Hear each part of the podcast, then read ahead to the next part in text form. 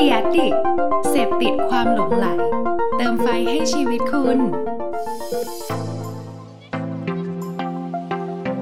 You're listening to Start and Start podcast. Set and Start สวัสดีครับ พบกับผมแท็บเดวิดอีกเช่นเคยเลยนะครับ วันนี้เราอยู่กับสถิติที่น่าสนใจนะครับ แล้วก็ผมว่า น่าจะเปิดมุมมองของพวกเราได้มากขึ้นนะครับ เป็นความรู้รอบตัวที่ดีเลยทีเดียวนะครับ ผมกำลังพูดถึงรายได้ครับ แต่เป็นสถิติรายได้ต่อชั่วโมงนะครับของบรรดามหาเศรษฐีชื่อดังระดับโลก ซึ่งผมว่าหลายๆคนอาจจะยังไม่รู้นะครับว่าเขาเหล่านี้เนี่ยสามารถจะกวาดเงินเข้ากระเป๋าได้มากน้อยเพียงใดนะครับ อันนี้เป็นเรื่องที่1นนะครับ ไม่เพียงเท่านั้นนะครับ ผมยังมีเคล็ดลับ การหาเงินนะครับในแบบฉบับของ Warren Buffett แล้วก็การพัฒนาตัวเองนะครับ ซึ่งทั้งหมดเนี่ยผมได้ข้อมูลมาจากเว็บไซต์ businessinsider.com นะครับแล้วก็ phenomena.com นะครับทั้งหมดวันนี้น่าสนใจไม่น้อยเลยทีเดียว เดี๋ยวเรามาลองฟังกันดูว่าใครนะครับในบรรดามหาเศรษฐีที่สามารถจะหาเงินเข้ากระเป๋าต่อ 1 ชั่วโมงได้เยอะที่สุดนะครับ ผมกำลังพูดถึงคนคนแรกครับเจฟส์เบโซสครับเจฟส์เบโซนะครับเป็นเจ้าของ Amazon ที่หลาย ๆ คนน่าจะรู้จักกันนะครับ เป็นมหาเศรษฐีอันดับหนึ่งของโลกนะครับ มีรายได้ต่อชั่วโมงนะครับ สูงถึง 4.47 ล้านเหรียญสหรัฐนะครับ หรืออยู่ที่ประมาณ 143 ล้านบาทนะครับ ซึ่งตรงนี้นะครับเขาประเมินว่ามันมากกว่า 157 เท่า หากคุณเอาตัวเลขรายได้นี้ไปเทียบกับค่าจ้างเฉลี่ยต่อปีของพนักงานอเมซอนนะครับ ซึ่งอยู่ที่ประมาณ 28,466 เหรียญสหรัฐ หรือที่ประมาณ 9 0 0 0 0 0นะครับ เพราะนั้นเจ้าของเนี่ย ได้มากกว่า 150 เท่าเลยทีเดียวนะครับ แล้วก็มีรายได้ที่เยอะมาก คุณลองคิดดูว่าคุณสามารถที่จะ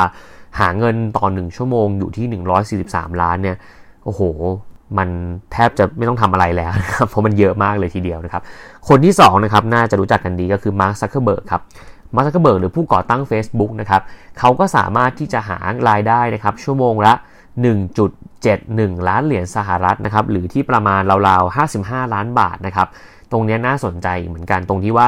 เอ่อรายได้ของ Facebook เนี่ยเรารู้อยู่แล้วว่ามาจากเงินการทำโฆษณานะครับ ซึ่งผมเชื่อว่าทั่วโลกเนี่ยทำโฆษณาผ่าน Facebook น่าจะเกือบเกือบ80%ถึง 90%ในทุกประเทศนะครับ ยกเว้นบางประเทศที่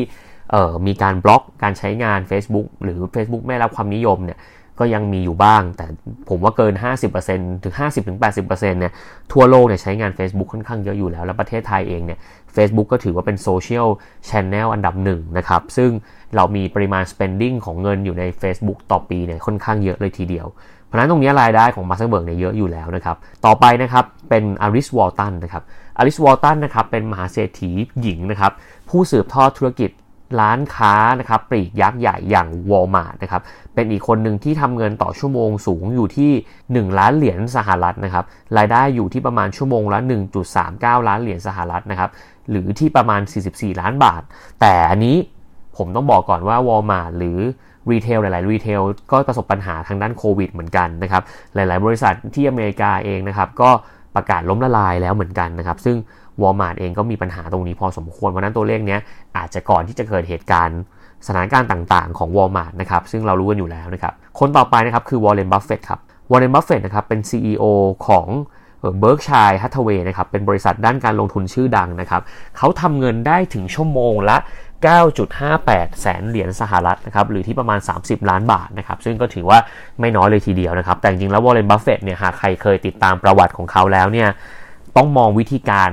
ไม่ใช่การหารายได้ซะทีเดียว แต่ต้องมองวิธีการเอารายได้นั้นไปต่อยอดในการลงทุน ถือว่าวอร์เรนบัฟเฟตเนี่ยเป็นผู้นำของ value investor แบบหนึ่งเลยนะครับสำหรับนักเล่นหุ้นนะครับ คนต่อไปนะครับ Larry Page ครับ Larry Page นะครับเป็นหนึ่งในผู้ก่อตั้ง Google ครับ แต่ตอนนี้นะครับเขาผันตัวมาดูแลบริษัทที่ชื่อว่า Alphabet นะครับ เป็นบริษัทที่เน้นในการลงทุนธุรกิจเทคโนโลยีนะครับ แล้วก็ธุรกิจ AI ต่างๆ เขาเนี่ยทำเงินได้อยู่ที่ประมาณชั่วโมงละ 9.24 แสนเหรียญสหรัฐนะครับหรือที่ประมาณ 29 ล้านบาท เยอะเหมือนกันเนาะจริง ๆ ถ้าเกิดเรามองค่าเฉลี่ยจาก 5-6 คนที่ผมพูดเนี่ยจะอยู่ที่ประมาณประมาณ 30-40 แหละ จะมีแค่เจฟเบโซคนเดียวนะครับ ที่ทะลุไปจนถึง 100กว่าล้านเลยนะครับ ต่อชั่วโมง ซึ่งถือว่าเยอะมากนะครับ คนต่อไปอีลอนมัสนะครับ ชายคนนี้ไม่พูดไม่ได้นะครับ นักธุรกิจชื่อดังนะครับ ที่มีบริษัทและก็นวัตกรรมมากมายทั่วโลกนะครับ เขาทำรายได้อยู่ที่ประมาณนะครับ 6.84 แสนเหรียญสหรัฐต่อชั่วโมง หรือประมาณ 22 ล้านบาทต่อชั่วโมงนะครับบิลเกตส์เองก็ไม่ได้น้อยหน้านะครับ อยู่ที่ประมาณชั่วโมงละ 4.56 แสนเหรียญสหรัฐนะครับ หรือที่ประมาณราวๆ 15 ล้านบาทนะครับ ซึ่งตรงนี้นะครับก็มาจากการได้รายได้มาจากบริษัทซอฟต์แวร์ชื่อดังอย่าง Microsoft นะครับ คนต่อไปนะครับแจ็คดอร์ซี่นะครับ แจ็คดอร์ซี่เนี่ยเป็นหนึ่งในผู้ก่อตั้ง Twitter ครับ แล้วก็มีเงินที่ไหลเข้ามาในบัญชีของเขาเนี่ยอยู่ที่ประมาณถ้า2แสนเหรียญสหรัฐต่อชั่วโมงแล้วกันนะครับ หรือที่ประมาณ 7 ล้านบาทนะครับ และคนสุดท้ายครับแม็กวิดแมนนะครับ อดีต CEO หญิงชื่อดังของ eBay นะครับ แล้วก็ HP นะครับทำรายได้สูงถึงนะครับ1แสนเหรียญสหรัฐต่อชั่วโมงนะครับ หรือที่ประมาณ 3 ล้านบาทนั่นเองนะครับ ตรงนี้จะเห็นเลยว่าคนรวยๆต่างๆ ที่อยู่ในระดับท็อปของโลกเนี่ยเขาสามารถที่จะหาเงินนะครับ แล้วก็สามารถที่จะสร้างรายได้นะครับต่อชั่วโมงได้อย่างโหดมากๆเลยนะครับ แล้วลองดูว่าหากเราคำนวณจากชั่วโมงไปเป็นวัน จากวันไปเป็นเดือนเนี่ย มูลค่าของรายได้หรือมูลค่าทรัพย์สินของพวกเขาเนี่ยจะสูงขนาดไหนนะครับ สิ่งสำคัญเหมือนกันนะครับในหลักการหนึ่งที่ผมเรียนรู้จากประสบการณ์ชีวิตส่วนตัวก็คือ หาเงินได้ไม่ดีเท่าการเก็บเงินเป็นนะครับ ผมเองก็มีปัญหาด้านการเก็บเงินมาตลอดเหมือนกัน เพราะนั้นตรงนี้ผมว่ารายได้ที่เยอะก็เป็นสิ่งที่ดีนะครับ แต่เราหาเงินเยอะๆเท่าไหร่ แต่เราไม่สามารถต่อยอดได้ ไม่สามารถดูแลและบริหารจัดการได้ ก็เป็นเรื่องราวเรื่องราวหนึ่งละกันที่ต้องมาพัฒนากันต่อไปนะครับ ตรงนี้นะครับ มีชายคนหนึ่งครับที่ชื่อว่าวอร์เรนบัฟเฟตครับอย่างที่ผมบอกนะครับเขาเนี่ยเป็นบิดาแห่งการเงินเลยนะครับ แล้วก็เป็นหนึ่งคนที่ผมเรียกว่าเป็นคนเล่นหุ้น หรือลงทุนในหุ้นที่เก่งที่สุดในโลกเลยจะว่าได้นะครับเขานะครับมีโอกาสไปออกสารคดี HBO ที่ชื่อว่า Becoming Warren Buffett นะครับในปี 2017 นะครับ แล้วก็บัฟเฟตเนี่ยได้สอนหนังสือนักเรียน high school กลุ่มหนึ่งนะครับ ซึ่ง วันนั้นเนี่ยวอร์เรนบัฟเฟตไม่ได้สอนเรื่องวิธีการหาเงินหรือการหารายได้เยอะๆแต่อย่างใดเลยครับ แต่เขาสอนวิธีการใช้ชีวิตให้ดี เหมือนเขาสอนแล้วเขาพูดว่าเนี่ยพื้นฐานของการหารายได้เนี่ยมันมาจากการที่เป็นคนดีต่างหากนี่แหละคือสิ่งสำคัญ ซึ่งเขาบอกว่าบัฟเฟตเนี่ยนะครับมีบทเรียนหนึ่งที่รับมาจากพ่อของเขาก็คือการมีสิ่งที่เป็นชี้วัดภายใน แทนที่จะเป็นสิ่งที่เป็นการชี้วัดภายนอกนะครับ ซึ่งตรงนี้เขามองว่ามันเป็นรูปแบบของการ balance ภายในและภายนอก เพื่อนำพาเขาไปสู่ความสำเร็จได้นะครับ แล้วก็บัฟเฟตเนี่ยบอกว่านะครับมีแค่อันเดียวที่สำคัญกว่าอีกอันหนึ่งซึ่งสำหรับบัฟเฟตแล้วเนี่ยเขาเชื่อว่าสิ่งชี้วัดภายในหรือเขาเรียกว่า inner scorecard เนี่ยนะครับเป็นสิ่งที่สำคัญกว่าภายนอก เพราะนั้นลองคิดภาพตามนะครับว่ามันมีองค์ประกอบภายในกับภายนอกเนาะสองอย่างนี้เราเจออยู่แล้วนะครับแต่บัฟเฟตเนี่ยเขาสอนหนังสือเด็กและเขาเชื่อว่า ภายในเนี่ยมันสำคัญกว่า เราลองมาดูกันว่า แล้วพวก outer scorecard มันมีอะไรบ้างล่ะนะครับพวกสิ่งชี้วัดภายนอกมีอะไรบ้างนะครับมันก็คืออะไรที่หลาย ๆ คนปรารถนานะครับ เป็นพวกภาพลักษณ์ความสำเร็จชื่อเสียงนะครับ ถูกขับเคลื่อนด้วยความเอ่อด้วยโลกด้วยสังคมนะครับ ด้วยตัวเราต่อต่อสิ่งที่เป็น external environment นะครับ แล้วก็จะเป็นสิ่งที่ถูกตัดสินจากผู้คนภายนอกซะเป็นหลักนะครับก็เรียกว่า outer scorecard นะครับ แต่ว่าสิ่งชี้วัดภายในนะครับ หรือว่า inner scorecard เนี่ยในมุมมองของ Warren Buffett เนี่ยมันคืออีกรูปแบบหนึ่งตรงตรงกันข้ามกับ outer นะครับเขามองว่ามันคือการอธิบายเนื้อแท้ของเรานะครับ ว่าเราเป็นใครนะครับ มีความเชื่ออะไรต้องการอะไรกันแน่นะครับ แล้วก็มีจุดสำคัญ แทนที่จะโฟกัสว่าคนอื่นเนี่ยจะคิด กับเรายังไงเหมือน outer scorecard นะครับแต่ inner scorecard เนี่ยมันจะวัดจากการที่ว่าเราเนี่ยจะยึดมั่นในการทำสิ่งที่เราเชื่อ แล้วก็ถูกต้อง แล้วก็เน้นการช่วยเหลือผู้อื่นได้มากน้อยเพียงใดนะครับอันนี้คือตัวมาตรวัดที่ Warren Buffett สอนเด็ก high school กลุ่มนั้นนะครับผ่านรายการ HBO นะครับซึ่งตรงนี้น่าสนใจมาก ๆ เลยนะครับวอร์เรนบัฟเฟตนะครับเลือกเส้นทางที่จะมุ่งเน้นในสิ่งชี้วัดภายในนะครับ ตรงนี้นะครับคุณ Guy Spier นะครับ ซึ่งเป็นนักลงทุนและเป็นผู้เขียนหนังสือ The Education of the Value Investor เนี่ยเขาก็ระบุไว้ว่านะครับเขาบอกว่าหนึ่งในคุณลักษณะของวอร์เรนบัฟเฟตนะครับคือการที่เขาใช้ชีวิตตามสิ่งชี้วัดภายในอย่างชัดเจนเลยนะครับ มันไม่ใช่แค่การทำสิ่งที่เขาคิดว่าใช่อย่างเดียวนะ แต่ต้องเป็นสิ่งที่เขาคิดว่าใช่สำหรับเขา และเขาก็มองว่ามันไม่มีอะไรที่เขาจะแสร้งทำหรือถูกบังคับให้ทำได้เลยในชีวิตนี้ของบัฟเฟตนะครับเขาไม่เห็นความ เขาเรียกว่าไงนะบัฟเฟตเนี่ยไม่เห็นความจำเป็นที่จะทำสิ่งที่ขัดต่อพื้นฐานความเชื่อของตัวเองเลย เพราะนั้นบัฟเฟตเนี่ยเป็นคนที่ให้ความสำคัญกับ inner scorecard อย่างมากนะครับ เราลองถามตัวเราเองกันไหมครับ คุณผู้ฟังว่าวันนี้ถ้าเกิดเราให้น้ำหนักกับ inner กับ outer scorecard ของแต่ละท่านนะครับ ที่ฟังกับผมอยู่เนี่ยวันนี้คุณให้น้ำหนักกับตรงไหนมากกว่านะครับเราลองดูตรงนี้แล้วเราลองมาดูว่าสิ่งที่วอร์เรนบัฟเฟตพยายามจะทำเนี่ยมันต่างกันยังไงนะครับ ตรงนี้นะครับมันมีตัวอย่าง 4 อันนะครับที่ ชี้ให้เห็นเรื่องราวของการวัดผลผ่าน Inner Scorecard ของ Warren Buffett นะครับข้อแรกนะครับคือเริ่มจากการสอนตอนยังเด็กนะครับเขาบอกว่าหนังสือ The Snowball นะครับ Warren Buffett and the Business of Life นะครับของคุณอลิสนะครับเธอเนี่ยเล่าว่าบัฟเฟตนะครับให้คำแนะนำกับการเลี้ยงลูกๆไว้ดังนี้เลยนะครับเขาบอกว่าผมคิดว่าพ่อแม่ควรให้ความสำคัญกับบทเรียนที่สอนลูกในวัยที่ยังเด็กมากๆ เพราะหากพ่อแม่ไม่ให้ความสำคัญ หรือให้ความสำคัญกับการที่คนอื่นจะคิดอย่างไรกับเรา จนหลงลืมว่าเราควรจะทำตัวอย่างไร ลูกของท่านเนี่ยก็จะกลายเป็นสิ่งหรือกลายเป็นคนที่ใช้สิ่งชี้วัดภายนอกนะครับสำหรับตัววอร์เรนบัฟเฟตเองเนี่ยนะครับสำหรับพ่อแม่ของเขาเนี่ยจะเป็นคนที่ใช้ตัวชี้วัดแบบภายในแบบร้อยเปอร์เซ็นต์เลยนั้นเออวอร์เรนบัฟเฟตเชื่อของเชื่อการคำสอนของที่บ้านเขานะครับว่าไม่ควรจะให้ลูกไปยึดติดกับเรื่องภายนอกนะครับ แล้วต้องส่งเสริมความเชื่อภายในให้ได้มากที่สุดนะครับ ข้อที่2นะครับก็คือ ดูให้ดีนะครับว่าเรามักจะสุงสิงกับใครนะครับเขาบอกว่าในฤดูร้อนหลังเรียนจบจากมหาวิทยาลัยโคลัมเบียนะครับบัฟเฟตเนี่ยจะต้องไปเข้าค่ายหลายสัปดาห์ ประสบการณ์นั้นสอนให้เขาเข้าใจว่าทำไมควรสุงสิงกับคนที่เก่งกว่านะครับเขาเล่าในหนังสือ Snowball ว่า เพื่อที่จะกลืนไปกับสังคมนั้นได้นะครับสิ่งที่คุณต้องทำมีเพียงการอ่านการ์ตูนประมาณ 1 ชั่วโมง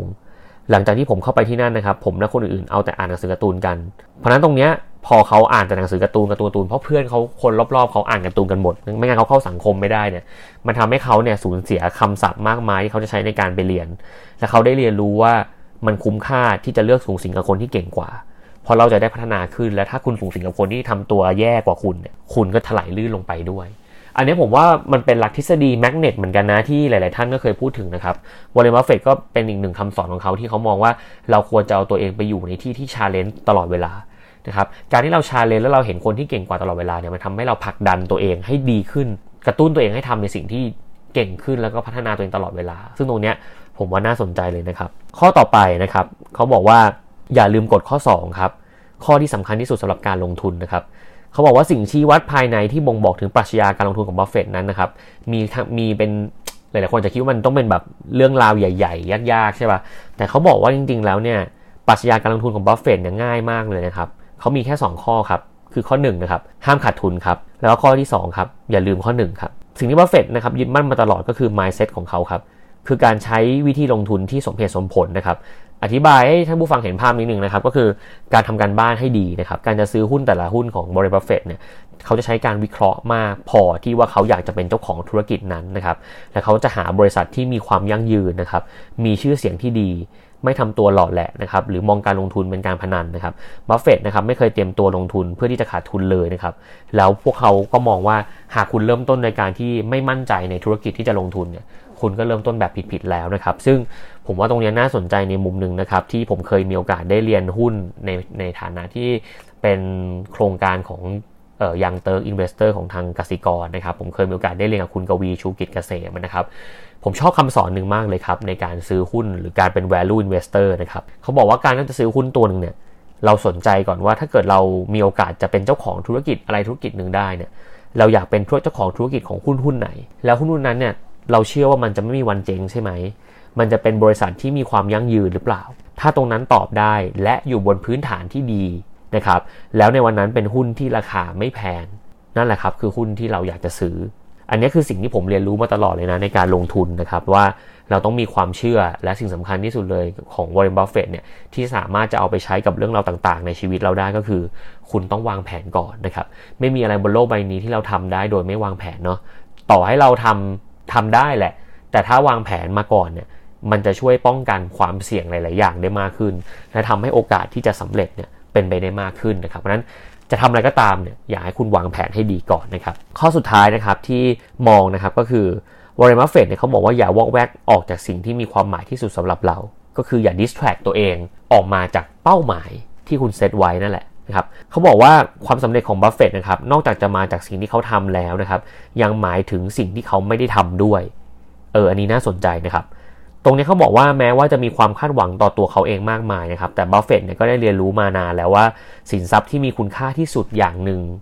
มากกว่าทุกอย่างเลยด้วยซ้ำสำหรับเขาเนี่ยคือเวลา และเขาก็เชี่ยวชาญในการตั้งขอบเขตเวลากับตัวเองเป็นอย่างมากนะครับ ซึ่งมันมีคำพูดหนึ่งที่บัฟเฟตพูดไว้และเป็นบทเรียนชีวิตที่มีคุณค่ามากสำหรับผมนะครับ ที่ผมอ่านก็คือเขาพูดว่าความแตกต่างระหว่างผู้ที่ประสบความสำเร็จ กับผู้ที่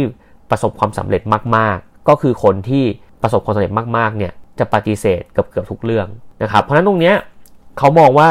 คนที่จะประสบความสำเร็จมากๆเนี่ยเขาจะพูดปฏิเสธเรื่องอื่นๆค่อนข้างเยอะ แล้วก็จะโฟกัสแต่สิ่งที่มีประโยชน์กับความสำเร็จของเขาเท่านั้น เพราะเวลามันจะเสียหายไปเรื่อยๆ หากเราทิ้งเวลาที่มีค่าทั้งหมดที่ไม่สามารถซื้อคืนมาได้เนี่ยกับอะไรก็ตามที่มันไม่เกี่ยวเนื่องกับความสำเร็จนั่นเองนะครับ เพราะนั้นตรงนี้จะเห็นแล้วว่าเออวอร์เรนบัฟเฟตเนี่ย ให้ความสำคัญกับ inner scorecard ค่อนข้างมากนะครับ แล้วก็พยายามจะให้มุมมองการใช้ชีวิตนะครับ มุมมองในการมองสิ่งต่างๆ มุมมองในการตั้งเป้าหมายการลงการลงทุนต่างๆเนี่ยให้แข็งแรงนะครับ แล้วก็เขามองว่าความสำคัญที่สุดเลย เขา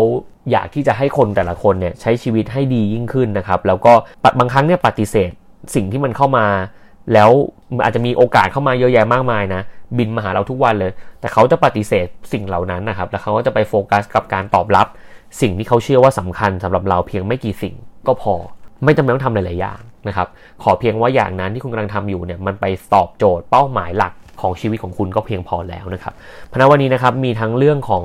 ปริมาณของเงินที่มหาเศรษฐีทำได้ แล้วหนึ่งในมหาเศรษฐีนั่นก็คือวอร์เรนบัฟเฟตนะครับกับ 4คำสอนที่ ผมคิดว่าน่าสนใจแล้วก็อยากจะมาแบ่งปันผ่านพอดแคสต์ Stat and Start ใน episode นี้นะครับ ก็ขอบคุณทุกคนมากเลยนะครับ ที่ยังคงติดตามแล้วก็คอยฟีดแบ็กผมมาเสมอนะครับ เจอหลาย ๆ ท่านที่รู้จักกันก็มาทักถามว่าเออ Stat and Start ช่วยทำแบบนู้นแบบนี้ได้ไหมนะครับ อยากฟังเพิ่มเติมเรื่องนี้ผมก็ดีใจนะครับ แล้วก็มีความหวังเพียงอย่างเดียวว่า ข้อมูลที่เราเตรียมมาหรือว่าหลาย ๆ อย่างที่เราพยายามจะทำไปเนี่ย จะมีประโยชน์กับผู้ฟังที่ได้มากที่สุดนะครับ ก็ขอขอบคุณทุกท่านอีกครั้งนึงนะครับ พบกันใหม่ตอนหน้านะครับใน Set and Start นะครับ สวัสดีครับ